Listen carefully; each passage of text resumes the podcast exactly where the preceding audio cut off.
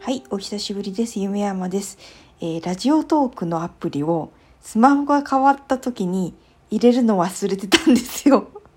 最初入れようかなと思ったんですけど、あのーまたやる時でいいかなと思ってたらもうずるずると9月になってしまって、でアプリを全く起動していなかったんですが、今日古い方のスマホをいじっていて、あ、ラジオトークあったなと思って開いたら、お便りが届いていて、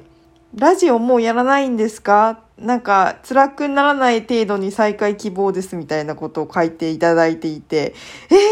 そんなメッセージをいただいていたのに2ヶ月も見ていなかったっていう。で、びっくりして、今ラジオを収録しています。なんかちょっと忙しかったですね。あの、占いとかちょっといろいろやっていて。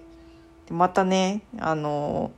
ちょっと今朝方であんまりうるさくするといけないんで、これだけ投稿しようかなと思うんですけど、またお昼とかにちょっと喋れる時間があったら、またちょっと最近の雑談をしてみたいと思います。ありがとうございました。